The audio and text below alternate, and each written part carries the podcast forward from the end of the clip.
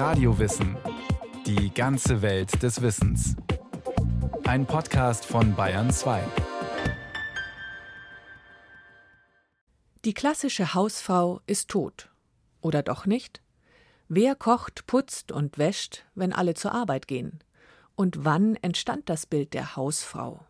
Julia Fritsche erzählt die Geschichte einer Arbeiterin. Wenn meine Mutter gefragt wurde, was machen Sie, dann sagte sie, ich arbeite gar nicht, ich bin Hausfrau. Die Historikerin Barbara Duden spricht von ihrer Mutter. Wie die meisten Frauen der 50er und 60er Jahre war diese Hausfrau. Und wie viele Frauen damals behauptete sie, sie arbeite nicht. Dabei arbeiteten Hausfrauen natürlich, sie wurden nur nicht dafür entlohnt. Warum machten Frauen diese Arbeit? Das war keineswegs selbstverständlich, stellt Barbara Duden bei ihren Forschungen bald fest. Die Hausfrau war vielmehr etwas historisch Neues. Barbara Duden ist in den 60er und 70er Jahren eine junge Historikerin. Wie viele ihrer Generation ist sie frauenbewegt und versteht nicht, wie ihre Mutter so leben kann. Ein Leben als Hausfrau empfindet Barbara Duden als vollständig veraltet, isolierend, öde, grauenhafte Existenz kann man überhaupt nicht aushalten, unlebbar. Sie begibt sich auf die Suche. Die Arbeit von Frauen ist zu dieser Zeit kaum erforscht. Barbara Duden und andere Forscherinnen ihrer Generation machen sich auf. Mitte der 70er treffen sie sich zu sogenannten Frauen-Sommeruniversitäten und widmen ihre Studien fortan der Lebenswirklichkeit von Frauen. Eine der wenigen Studien dieser Jahre, die die Arbeit von Hausfrauen sichtbar machen soll, ist das unsichtbare Tagwerk. Schon morgens, wenn das losgeht, also dass das Kind, ohne dass es sich sperrt und immer sagt, ich will aber nicht dahin, also dann in seine Kleider kommt und rechtzeitig und gefrühstückt und mit einem Pausenbrot ausgestattet und den Schulranzen gepackt und seine Schulsachen geordnet in die Schule gebracht wird oder dorthin läuft. Und was mir auch noch wichtig ist, zur Hausfrau gehört natürlich als Pendant der männliche Familienernährer so Gabriele Winker, Professorin für Arbeitswissenschaft und Gender Studies an der Technischen Universität Hamburg. Die Hausfrau der 50er und 60er Jahre in der jungen Bundesrepublik ist nicht denkbar ohne den Familienernährer. Und dieser bestimmt dann über das Haushaltsgeld, wie viel Geld für Lebensmittel, für notwendige Güter wie Kleidung oder elektrische Geräte gekauft werden können und der Hausfrau. Auf der anderen Seite obliegen halt wirklich alle Haus. Und da benutze ich jetzt auch mal den Begriff Sorgearbeiten, also der mir auf die menschlichen Beziehungen hinweist. Sie kümmert sich halt nicht nur umfassend um die Erziehung der Kinder und auch das ja, leibliche, seelische, sexuelle Wohl des Ehemanns, sondern pflegt auch umfassend ihre unterstützungsbedürftigen Eltern und zudem, wie selbstverständlich auch, die Schwiegereltern sowie unverheiratete Tanten oder Nachbarn und so weiter. Kinder, Küche, Kranke. Die Hausfrau hält den Laden am Laufen. Aber seit wann? Gemeinsam mit der Historikerin Gisela Bock macht sich Barbara Duden auf die Suche. Gab es die Hausfrau schon immer? Die große Entdeckung damals in der zweiten Frauenbewegung war, dass Hausarbeit keineswegs etwas Universelles, auch nicht traditionell, sondern mit der Industriegesellschaft überhaupt erst aufkam, genauer gesagt eigentlich richtig ausgestaltet im 20. Jahrhundert. Die Aufgabe der Hausfrau, Ehefrau und Mutter, diese gab es vor der Industrialisierung nicht. Die moderne Hausarbeit, stellen Duden und Bock fest, entsteht erst mit dem Kapitalismus und der Industrialisierung. Denn erst hier bilden sich Städte heraus und eine Trennung von Arbeitsplatz und Zuhause. Menschen gehen zum Arbeiten. Bis dahin sind Haus und Hof meist eins, sind Arbeitsplatz und Zuhause eins. Ob im ländlichen bäuerlichen Betrieb oder im kleinstädtischen Gewerbe, die Arbeiten finden meist zu Hause statt. Ein Haushalt ist eine wirtschaftliche Einheit. Es leben unterschiedlich viele in einem Haushalt, aber alle arbeiten mit, Erwachsene wie Kinder, oft auch Mägde, Knechte, Lehrlinge, Gesellen.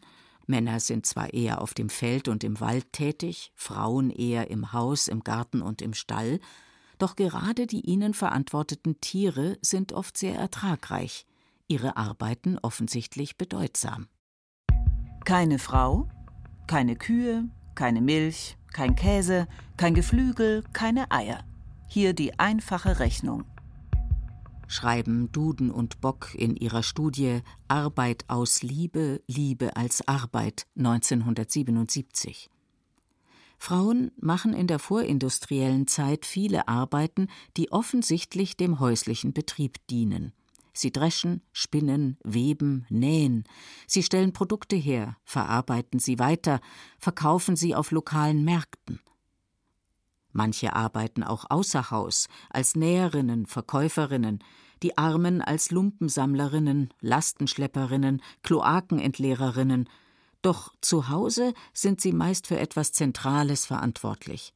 Haushalten, aufbewahren, erhalten.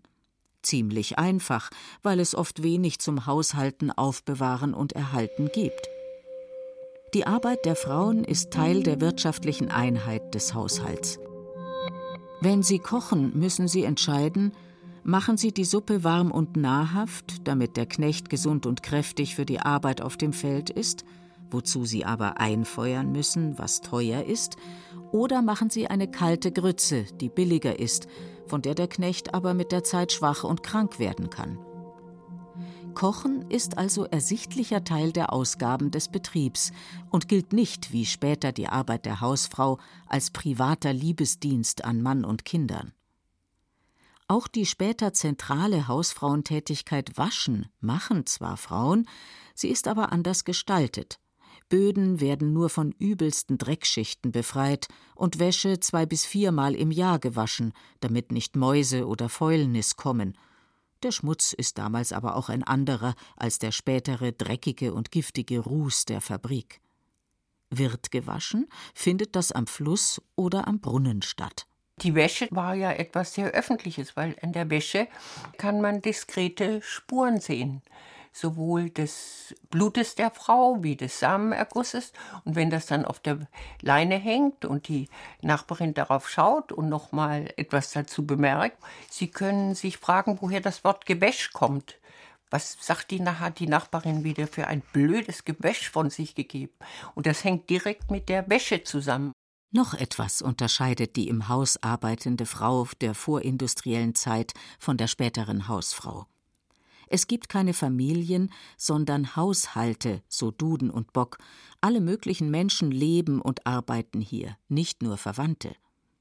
Weder existiert damals die Vorstellung romantischer Liebe, geheiratet wird nach Güterverteilung und oft mehrfach, weil einer stirbt, noch existiert die Idee von Kindheit, wie der Sozialhistoriker Philippe Ariès herausstellt. Kinder werden am Feldrand abgelegt oder zu Ammen gegeben.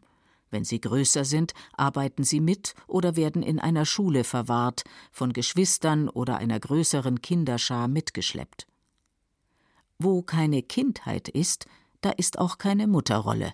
Zusammengefasst es gab nicht privat und öffentlich, es gab nicht die scharfe Trennung zwischen entlohnter und nicht entlohnter Arbeit, es gab nicht die Trennung zwischen Erwerbsarbeit und Nichterwerbsarbeit. Wie kommt es dann zur Hausfrau, zur Kleinfamilie, in der einer arbeiten geht und eine zu Hause bleibt? Im 18. und 19. Jahrhundert findet zunächst in England, später auf dem europäischen Festland und in Nordamerika die Industrialisierung statt. Essen, Kleider und andere Bedarfsmittel werden nicht mehr in erster Linie für und im eigenen Haushalt hergestellt oder von nahegelegenen Haushalten bezogen, sondern zunehmend an spezifische Produktionsstätten verlegt. Dort sollen mechanische Webstühle, Spinnmaschinen und andere neue Maschinen die Herstellung beschleunigen. Die Arbeitsschritte werden aufgesplittet, dürfen aber nicht zu weit voneinander entfernt sein, weswegen Zentren und Städte entstehen. Aus der Einheit von Haus und Hof, in dem alle arbeiten, wird eine Fabrik als Arbeitsplatz und eine Wohnung als Schlafstätte. Anfangs gehen beide Geschlechter aus der städtischen Schlafstätte in die Fabrik, oft für bis zu 16 Stunden, ohne Ruhepausen, bis zur Erschöpfung und zu niedrigen Löhnen. Ihre Kinder stellen sie auch mit Opiaten ruhig, viele davon sterben früh, denn es kümmert sich niemand um sie. Bald überziehen Epidemien die Arbeiterschaft, die fast nicht mehr imstande sei, sich zu reproduzieren in der die Lebenserwartung bei 20 Jahren liege und in der die Menschen im frühen Alter an Überarbeitung sterben. Schreibt die italienisch-amerikanische Frauenforscherin Silvia Federici. Die Fabrikbesitzer merken, uns fehlen die Arbeitskräfte, es kommt niemand nach. Irgendjemand muss also nach Hause und sich darum kümmern, dass die Arbeitskräfte stark und am Leben bleiben und neue nachkommen. Mit vielfältigen Fabrikgesetzen, so Federici, verringern die Fabrikbesitzer die Arbeit der Frauen oder machen sie unattraktiv, indem sie sie schlecht bezahlen. Gleichzeitig erkämpfen sich die männlichen Arbeiter zu dieser Zeit, von denen sich immer mehr als Klasse verstehen, sozialstaatliche Leistungen, kürzere Arbeitszeiten und Löhne, die für eine Familie zumindest irgendwie reichen. Der Alleinernährer wird geboren und mit ihm die Hausfrau. Hinter jeder Fabrik und jedem Büro steht also die Arbeit von Frauen, die den Männern den Rücken frei halten, sich um alles kümmern, Arbeiterkinder großziehen und dabei die Tatsache unter den Teppich kehren, dass sie sich so in die Abhängigkeit eines einzelnen Lohnverdieners begeben. Das gilt allerdings nicht für alle Schichten. Manche Hilfsarbeiter verdienen weiterhin so wenig, dass auch die Frau arbeiten muss, in der Mehrheit bleibt sie aber nun zu Hause. Für den Unternehmer heißt das, für einen Lohn erhält er nun zwei Arbeitskräfte. Gestützt wird dieses ökonomische Modell vom Ideal der Kleinfamilie und einer privaten Abgeschiedenheit der Familie von der Gemeinschaft. Dieses Ideal hatte sich im 18. und 19. Jahrhundert im Bürgertum herausgebildet, der neuen besitzenden und formal gebildeteren Klasse, die sich einerseits von Adel und Klerus, andererseits von Bauern und Arbeiterfamilien abgrenzen wollte. Wenn Sie einen bürgerlichen oder großbürgerlichen Haushalt im 19. Jahrhundert von der Architektur betrachten, dann sehen Sie, wie die Räume neu geordnet werden, also das Elternschlafzimmer irgendwie ganz oben und hinten. Und weiter vorn der Salon und das Wohnzimmer, wo sich Besuch aufhält. Anders als der Adel kann sich das Bürgertum zwar nicht immer Hausangestellte leisten, es soll aber trotzdem der Eindruck einer abgeschiedenen Privilegiertheit entstehen. In vielen Fällen wird also sowohl aus der bürgerlichen Hausherrin eine Hausfrau als auch aus dem ehemals angestellten Hausmädchen, sofern sie verheiratet ist und ihr Mann einen Alleinernährerlohn heimträgt. Das Bild von Privatheit und Familie hat sich vom Bürgertum auf das Arbeitermilieu übertragen, wo Frauen nun ebenfalls zu Hause bleiben sollen. Alle Verdienstmöglichkeit gibt den Frauen einen vulgären Charakter in ihrer Erscheinung und in ihren Verhaltensweisen, während Abhängigkeit im Unterhalt von dem Mann die Quelle allen bescheidenen und freundlichen Umganges ist so heißt es in einem medizinischen Untersuchungsbericht gegen Ende des 19. Jahrhunderts in England. Waren Frauen einst also sichtbare Arbeitskräfte im häuslichen Betrieb, sind sie nun abhängige, unsichtbare und unbezahlte Arbeiterinnen, deren Tätigkeiten als Liebesdienste gelten. Ihre stilisierte Rolle als liebliche Gattin, Hausfrau und Mutter und die zugrunde liegende Arbeitsteilung fördern staatliche Gesetze. So werden Familien steuerlich besser gestellt, insbesondere solche, in denen eine Person wenig oder gar nicht verdient. Der Zuschuss kommt allerdings nicht der Hausarbeiterin zugute, sondern dem Mann. Vor allem Unternehmen fördern die neue Arbeitsteilung, so das Forschungsergebnis von Duden und Bock. Die höheren Familienlöhne werden aus Branchen- oder Regionalfonds bezahlt, zu denen sich die Unternehmen zusammentun, denn sonst würde ein einzelnes Unternehmen immer nur unverheiratete, familienlose Männer anstellen, und es würde auf lange Sicht keinen Nachwuchs geben. Außerdem regen Unternehmer an, dass das Zuhause effizienter wird. In dieser Zeit neu entwickelte Haushaltsmaschinen halten Einzug erst in bürgerliche, dann in Arbeiterhaushalte. Das Heim ist Teil einer großen Fabrik für die Produktion von Bürgern, heißt es 1912 in einem Buch über Home Efficiency. Der Taylorsche Gedanke der Rationalisierung der Fabrik greift auch zu Hause. Dort soll wie im Betrieb Verschwendung und Ineffizienz vermieden werden. Zeitschriften, wissenschaftliche Institute und Hauswirtschaftsschulen unterstützen die Idee der wissenschaftlichen Betriebsführung im Haushalt. Ein Arbeiter, der morgens schlecht gefrühstückt den Betrieb betritt, arbeitet bedeutend weniger effizient als einer, den seine Frau vor der Arbeit ein kräftiges Frühstück zubereitet hat. Sagt 1913 der US-Handelsminister, ein begeisterter Anhänger der Rationalisierung und der US-amerikanische Unternehmer Henry Ford richtet in seiner Autofabrik in Detroit ein Sociological Department ein, das in den Arbeiterfamilien schauen soll, ob Engagement und Eifer vorhanden sind. Nur dann erhalten die Arbeiter den 1914 eingeführten höheren 5-Dollar-Lohn. Das Fließband verlängert sich also nach Hause. Volle Rationalisierung vom Band bis ins Bett. Die Frau kriegt nun für die Zubereitung von Effizienzfrühstück und die Betreuung auch zukünftiger Arbeitskräfte allerlei Maschinen an die Hand. Ab den 1920ern kommen Waschmaschinen, später Staubsauger, Brotschneidemaschinen und vieles mehr. Ein neuer Absatzmarkt erschließt sich, der private Haushalt. Die Maschinen machen die Arbeit durchaus etwas leichter, aber nicht alles lässt sich rationalisieren.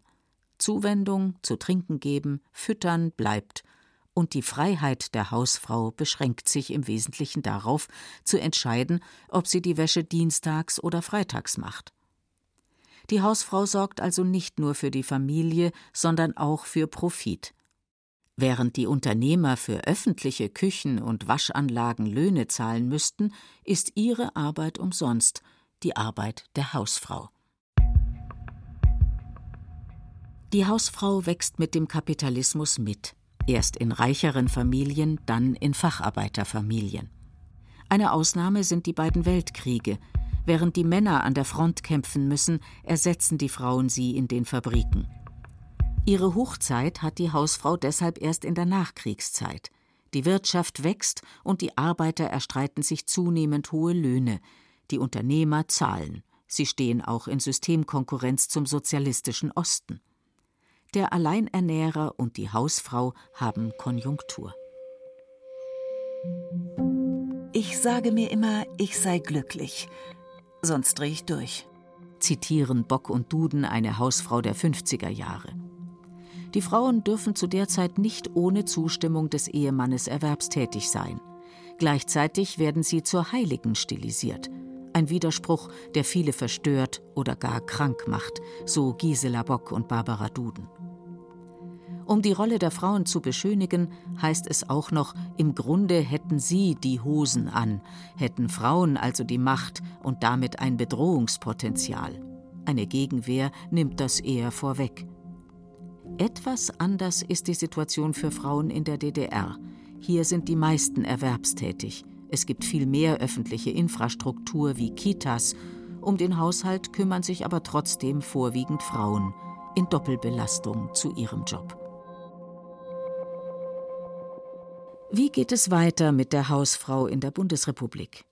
Mitte der 70er bricht die Wirtschaft in den westlichen Industrienationen ein.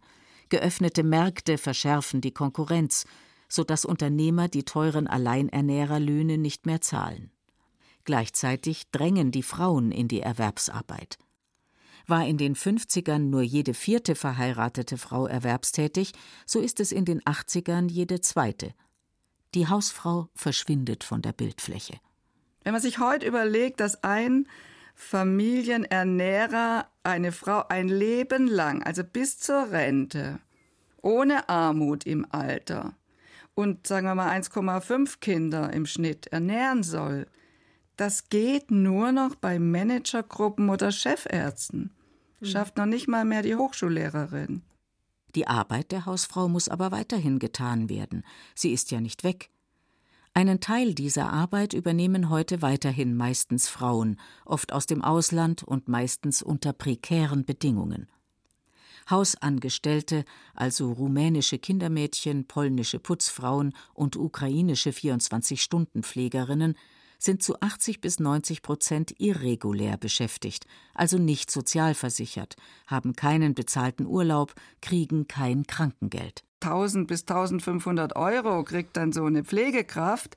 Das ist jetzt jenseits jedes Mindestlohns. Also sie sind total schlecht entlohnt, weil die rund um die Uhr eingesetzt werden.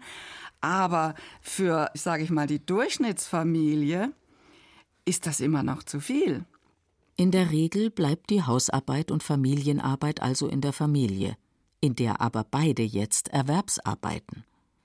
Die ehemalige Hausfrauenarbeit besteht heute zusätzlich. Wenn Kinder kommen, kochen, putzen und waschen die Frauen neben dem Teilzeitjob. 69 Prozent der Frauen reduzieren dann im Job, 6 Prozent der Männer. Auch wenn diese Rollenverteilung im Wandel begriffen ist, gilt Teilzeit ist heute der Standard für die Vereinbarung von Beruf und Familie. Aber Teilzeit von Müttern und nicht von Vätern. Und Teilzeit auch trotz Nachteile bei Scheidung, für die Altersabsicherung, für eine spätere Berufstätigkeit, vielleicht äh, Aufstieg, Karriere, wenn man daran denkt. Das ist der Standard, der vielleicht diese klassische Hausfrau ersetzt hat. Frauen mit Teilzeitjob in Abhängigkeit und mit Armutsrisiko, Frauen mit Vollzeitjob in Doppelt- und Dreifachbelastung, Frauen ohne Arbeitsvertrag und Krankengeld, die ihrerseits Fürsorgebedürftige in ihren Heimatorten zurücklassen.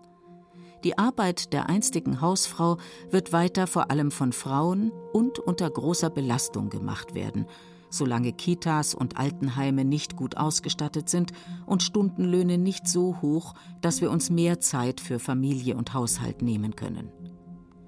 Die historische und globale Ausnahme der Hausfrau hat nur für kurze Zeit verdeckt, dass sich Kochen, Kümmern und Kinderkriegen langfristig nicht der Logik von Effizienz, Rationalisierung und Profit unterwerfen lassen.